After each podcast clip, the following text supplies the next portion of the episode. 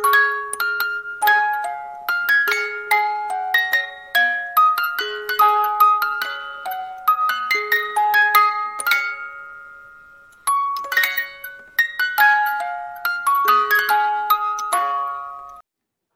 दोस्तों, मैं प्रीति, अपनी दोस्त पूनम के साथ आपका हमारे पॉडकास्ट गपशप जंक्शन में स्वागत करती हूँ। दोस्तों, आज मैं आपको एक बहुत ही सुंदर कहानी सुनाने वाली हूँ।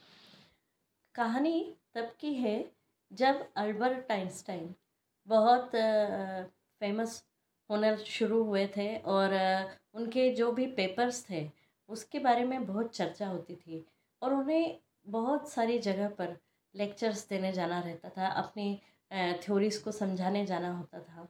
तो वो जब भी जाते थे तो उनका ड्राइवर हमेशा उनके साथ जाता था और जिस भी लेक्चर हॉल में उनका लेक्चर होता था वो सबसे पीछे बैठ के हमेशा उनका लेक्चर सुना करता था।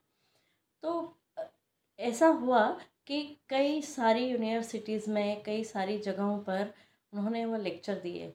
तो धीरे धीरे उनके ड्राइवर को वो लेक्चर वर्ड बाय वर्ड बहुत अच्छे से याद हो गया।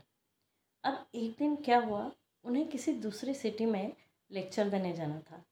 लेकिन अल्बर्ट आइंस्टाइन साहब की तबीयत थोड़ी ख़राब थी, उन्हें ज़ुकाम हो रहा था और थोड़ा फीवर भी था।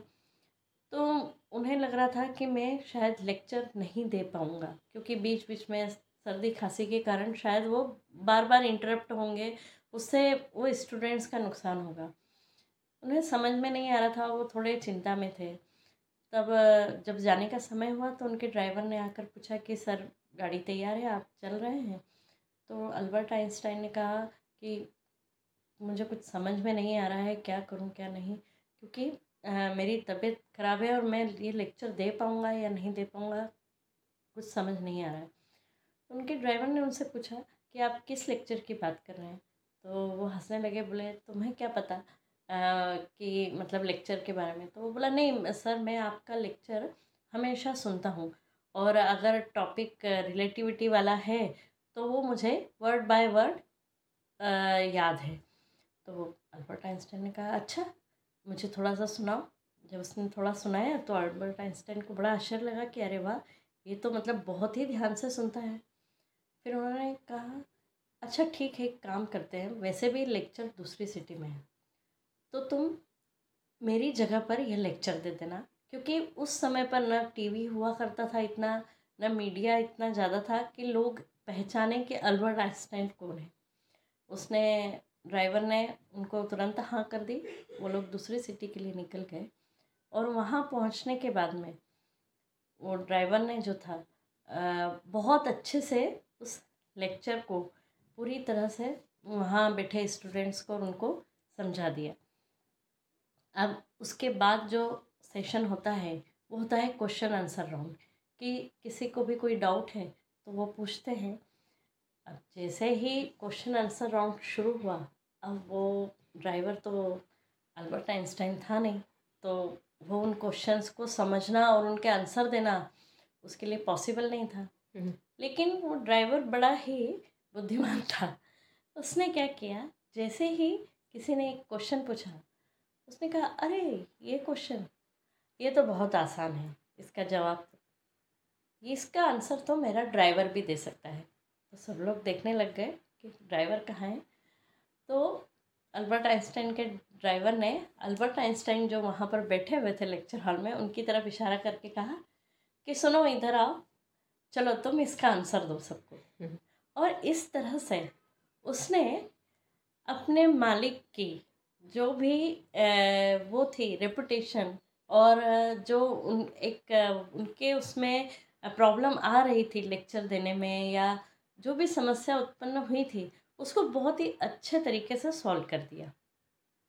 तो दोस्तों, हम, मेरे कहने का मतलब ये है कि जैसे वो ड्राइवर अल्बर्ट आइंस्टाइन के लिए एक सपोर्ट सिस्टम था, इसी तरह हमारी लाइफ में हमारे यहाँ काम करने वाले या हमारे कम्युनिटी हेल्पर्स जो होते हैं, चाहे वो सफ़ाई वाला हो, चाहे दूध वाला हो, पेपर वाला हो, सब्ज़ी वाला हो, कोई भी हो, वो जाने अनजाने हमको इतनी सहायता करते हैं कि हम कभी शायद उनका थैंक यू नहीं बोल पाते हैं। तो आज गांधी जयंती के अवसर पर मैं अपने इस पॉडकास्ट के माध्यम से उन सभी लोगों का थैंक यू बोलना चाहती हूँ जो हमारी इस तरह से हेल्प करते हैं। नहीं क्या? uh, हाँ सिर्फ़ थैंक यू मतलब हम तो फ़िलहाल सिर्फ़ थैंक यू ही कह सकते हैं।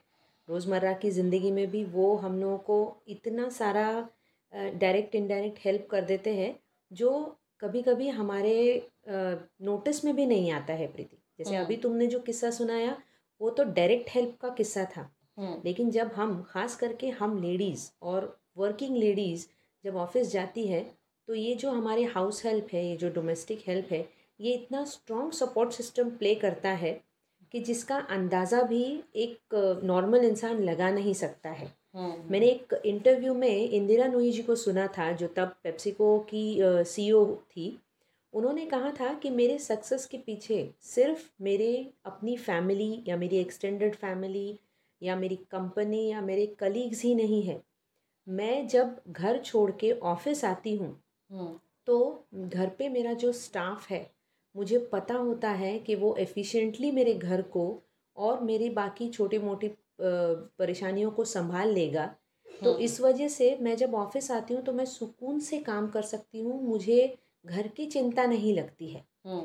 तो ये इनडायरेक्ट हेल्प भी आ, हर दिन हर पल ये लोग हमको करते रहते हाँ। और आई थिंक ये जो गांधी जयंती का ओकेजन है इस पर हम अपना ग्रैटिट्यूड एक्सप्रेस करने का बिल्कुल सही मौका ले सकते हैं। हाँ। जिनसे हम रोज़मर्रा की ज़िंदगी में बैठ के हम हमेशा उनको थैंक यू नहीं कहते। हम्म। तो तो सीरियसली थैंक यू उन सारे कम्युनिटी हेल्पर्स को जिनका शायद आज हम यहाँ नाम भी नहीं ले पाए या बता भी नहीं पाए कौन कौन है। हम्म। उन सब के लिए thank you very much okay दोस्तों तो फिर मिलते हैं अगले एपिसोड में अगले सैटरडे को तब तक के लिए अलविदा। अलविदा दोस्तों।